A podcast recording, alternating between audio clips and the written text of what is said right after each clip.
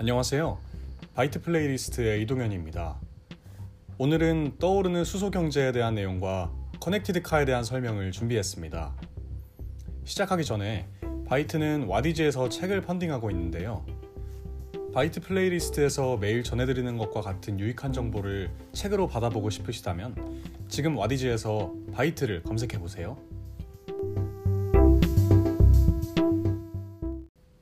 먼저 수소 경제 소식을 전해드리겠습니다.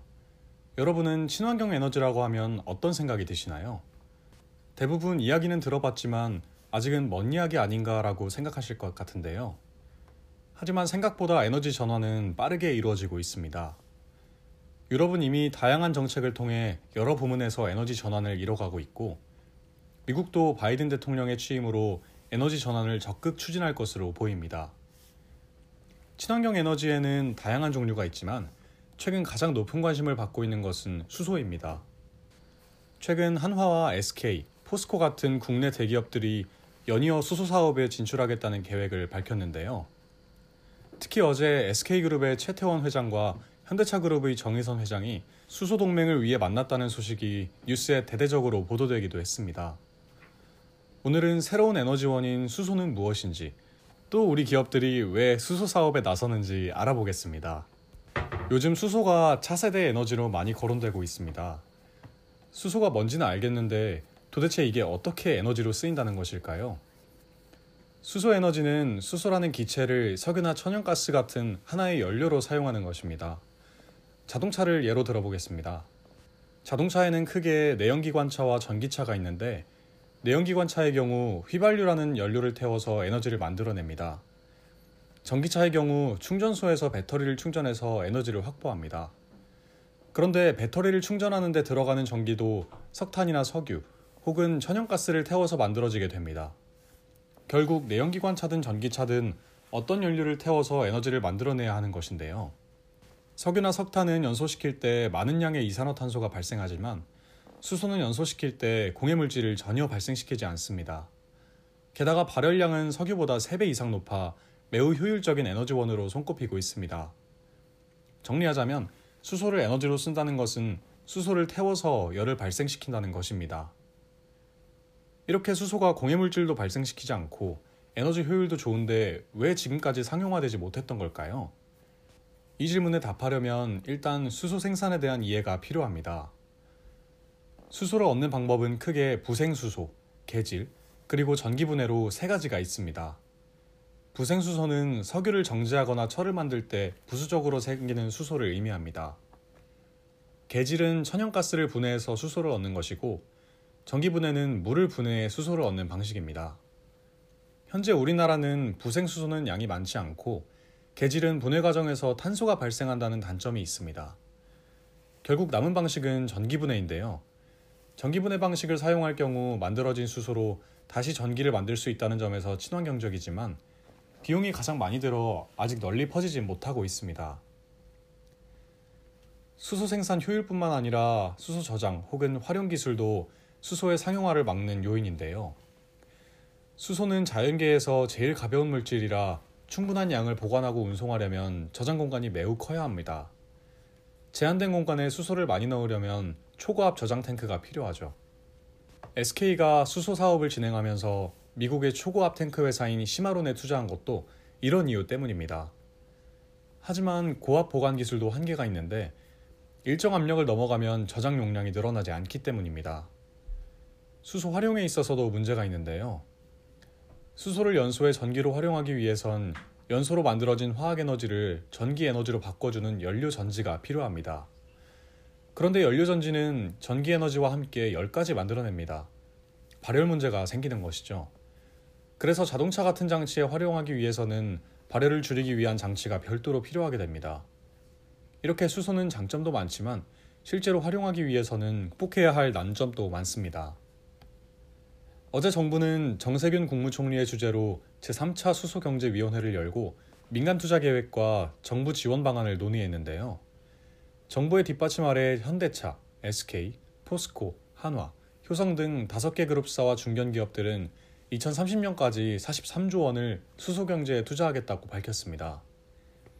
앞서 언급한 것처럼 수소에는 해결해야 할 문제도 많지만 세계 각국이 목표로 하고 있는 넷 제로 달성을 위해선 결국 대체 에너지원을 찾는 것이 필수적이라는 판단 아래 대기업들이 수소 사업에 나서는 것인데요. 전 세계 각국은 작년 말 2050년까지 넷 제로를 달성하겠다고 선언했는데 이를 위해선 결국 화석연료 사용을 중단해야 합니다. 언제일지는 확실치 않지만 분명 언젠가 수소가 사용될 수밖에 없다는 합의가 있는 것이죠. 이번에 현대차와 SK, 포스코가 특히 수소 사업에 많은 돈을 투자한다고 밝혔는데요. 현대차는 약 11조 원, SK는 약 18조 원, 포스코는 약 10조 원의 자금을 투입합니다. 그러면 왜 이 세 기업들이 특히 수소 사업에 높은 관심을 보이고 있을까요? 그건 이 기업들이 하고 있는 사업이 에너지 전환 흐름에 크게 영향받는 사업이기 때문입니다. 현대차는 최근 차세대 전기차 아이오닉 5를 출시했는데요. 현대차는 아이오닉 5처럼 배터리에 전기를 충전하는 충전식 전기차뿐만 아니라 수소를 충전해 전기를 생산하는 수소 전기차도 생산하고 있습니다. 수소 전기차는 기존 전기차보다는 충전 속도가 더 빠르고 주행 거리도 더 길어 궁극의 친환경차라고 불리는데요. 하지만 수소 전기차가 보급되기 위해서는 수소 충전을 위한 인프라나 수소 저장 기술이 필요합니다. 이걸 현대차가 혼자 할 수는 없으니 수소를 만들고 공급해 줄 수 있는 기업들과 공동으로 투자하는 것입니다. 현대차는 이번에 투자하는 11조 원을 수소차 설비 투자와 연구 개발, 그리고 충전소 설치에 투입할 예정입니다. 현대차는 수소 전기차 때문에 수소 사업을 시작한다면 SK와 포스코는 왜 수소 사업에 나설까요? SK는 석유화학 사업을, 포스코는 제철 사업을 하고 있는데 이둘 모두 높은 탄소 배출량을 자랑하는 사업입니다. 만약 이들이 친환경 에너지원을 확보하지 못한다면 추후 사업 자체가 위협받을 수 있는 것이죠. 그래서 아예 이런 위험을 줄이기 위해 미리 수소 사업에 나서는 것입니다. 특히 이들은 수소 사업을 진행하기에 유리한 위치에 있습니다. SK의 경우 인천에 있는 석유화학 공장에서 발생하는 부생수소를 포스코의 경우 철강 제조 공정에서 발생하는 부생수소를 이용해 수소를 쉽게 생산해낼 수 있습니다. SK는 이번에 투자하는 18조 원을 수소를 액체화해 운송 효율을 높인 과수소 공장 건설과 연료 전지 발전소 구축에 포스코는 10조 원을 수소를 써서 철을 생산하는 수소 환원 제철 기술 개발하는 데 쓸 예정입니다.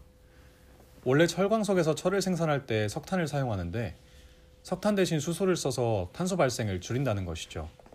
이렇게 현대차를 중심으로 SK와 포스코가 합세해 국내 수소 생산, 공급, 활용, value chain을 구축할 것으로 보이는데요. SK와 포스코가 생산하고 유통한 수소를 현대차가 수소차에 사용할 그림이 그려질 것 같습니다. 2030년부터는 석유 수요가 정점을 찍고 감소할 것이라는 예측이 많은데요. 2050년쯤이면 수소 경제 시장의 규모는 무려 2,500조 원가량이 될 것으로 보입니다. 미래의 핵심 에너지원으로 떠오르고 있는 수소. 우리 기업들은 빠르게 수소 시장에 진출해 미래 먹거리를 확보한다는 계획인데요. 과연 우리나라는 글로벌 수소 강국이 될 수 있을까요? 다음으로 connected car에 대해 알아보겠습니다. connected car는 무선 인터넷을 통해 외부의 여러 기기들이나 인터넷망과 연결된 자동차를 말합니다. 한마디로 자동차가 하나의 전자기기가 되어 인터넷망에 올라가는 것이죠. connected car는 스마트카, 자율주행차 같은 인터넷이 필요한 자동차들을 전부 포괄하는 넓은 개념입니다. 2010년대 중반부터 connected car는 점점 주목받기 시작했으며 2019년 CES 행사에 관련 기술이 잔뜩 쏟아져 나와 현재 빠른 속도로 발전하고 있습니다. connected car는 일반 자동차가 할 수 없었던 여러 기능을 수행할 수 있습니다. 인터넷이 연결되어 있으니 차에서 영화를 보거나 게임을 할 수도 있습니다. 그리고 다른 차량이나 기지국과 통신하며 조금 더 고도화된 자율주행을 할 수도 있겠죠. 간편 결제 시스템을 이용해 주유소나 톨게이트에서 빠르게 결제를 할 수도 있으며 주행 중에 차량 상태를 일정 시간마다 자동으로 점검하고 사고 시 응급 전화를 자동으로 할 수도 있습니다. 뿐만 아니라 사물 인터넷을 이용해 스마트폰으로 차를 제어할 수도 있죠. 말 그대로 스마트폰이나 컴퓨터가 할 수 있는 모든 것들을 자동차가 할 수 있게 되는 겁니다. 자율주행만 하더라도 데이터 처리 속도와 양이 엄청난데 connected car는 거기에 다른 연산들이 더 필요합니다. 도로 위에서 인공지능 연산을 수행하고 동영상도 재생하며 실시간으로 정보도 받아들이는 컴퓨터가 달리고 있는 모습을 상상해 보세요. connected car에 들어가는 통신 시스템에는 이 엄청난 연산량을 처리할 수 있는 통신 기술이 뒷받침되어야 합니다. 다행히도 5G의 등장으로 가능성이 열렸죠. 통신 기술이 발전하며 connected car도 더욱 가까운 미래가 되었습니다. connected car의 소프트웨어는 all-in-one이 중요합니다. 차 전체가 한 대의 컴퓨터가 되어 영화도 보여주며 중간에 결제도 하고 에어컨이나 라디오를 조절하기도 하며 다른 차와 통신도 주고받아야 하죠. 이 모든 걸 담당할 수 있는 플랫폼이 존재하면 제일 좋고 아니면 여러 플랫폼이 유기적으로 잘 돌아가야 합니다. connected car라는 개념이 나왔던 초기에는 구글이나 애플이 안드로이드 오토, 카플레이를 출시하며 플랫폼을 선점하려고 했었다면 요즘에는 여러 분야의 회사들이 힘을 합치고 있는 추세입니다. connected car의 하드웨어를 설명하기 위해서는 infotainment를 알아야 합니다. infotainment는 정보와 엔터테인먼트의 합성어로 차 안의 정보 시스템을 총괄하는 개념입니다. 일반적으로 차 앞부분의 스크린, 버튼, 계기판 등을 통칭하는 개념이죠. 운전자가 connected car의 기능과 서비스를 접할 수 있는 통로가 되는 것이 infotainment입니다. 그래서 많은 완성차 업체들이 차량 장비 업체, 차량용 소프트웨어 업체들과 협업해 자신만의 infotainment를 만들고자 합니다. 결국 connected car의 핵심은 이름처럼 연결과 경험입니다. connected car의 소프트웨어는 여러 분야를 연결해 하나의 OS에서 모든 걸 가능하도록 진화하고 있습니다. 그리고 자동차의 하드웨어 부품 하나하나는 connected car의 소프트웨어와 잘 호환되어야 하고 이 연결을 잘하기 위해 완성차 업체들이 IT 회사, 통신 회사들과 협업을 하고 있죠. 그리고 이렇게 잘 연결되어 만들어진 connected car는 결국 소비자의 경험을 바꾸어 놓을 것입니다. 애플이 아이폰이라는 스마트폰으로 사람들의 경험을 바꾸어 스마트폰 시대를 열었던 것처럼 connected car도 사람들의 경험을 바꾸며 우리 삶의 큰 부분을 차지하는 디바이스로 자리 잡지 않을까요?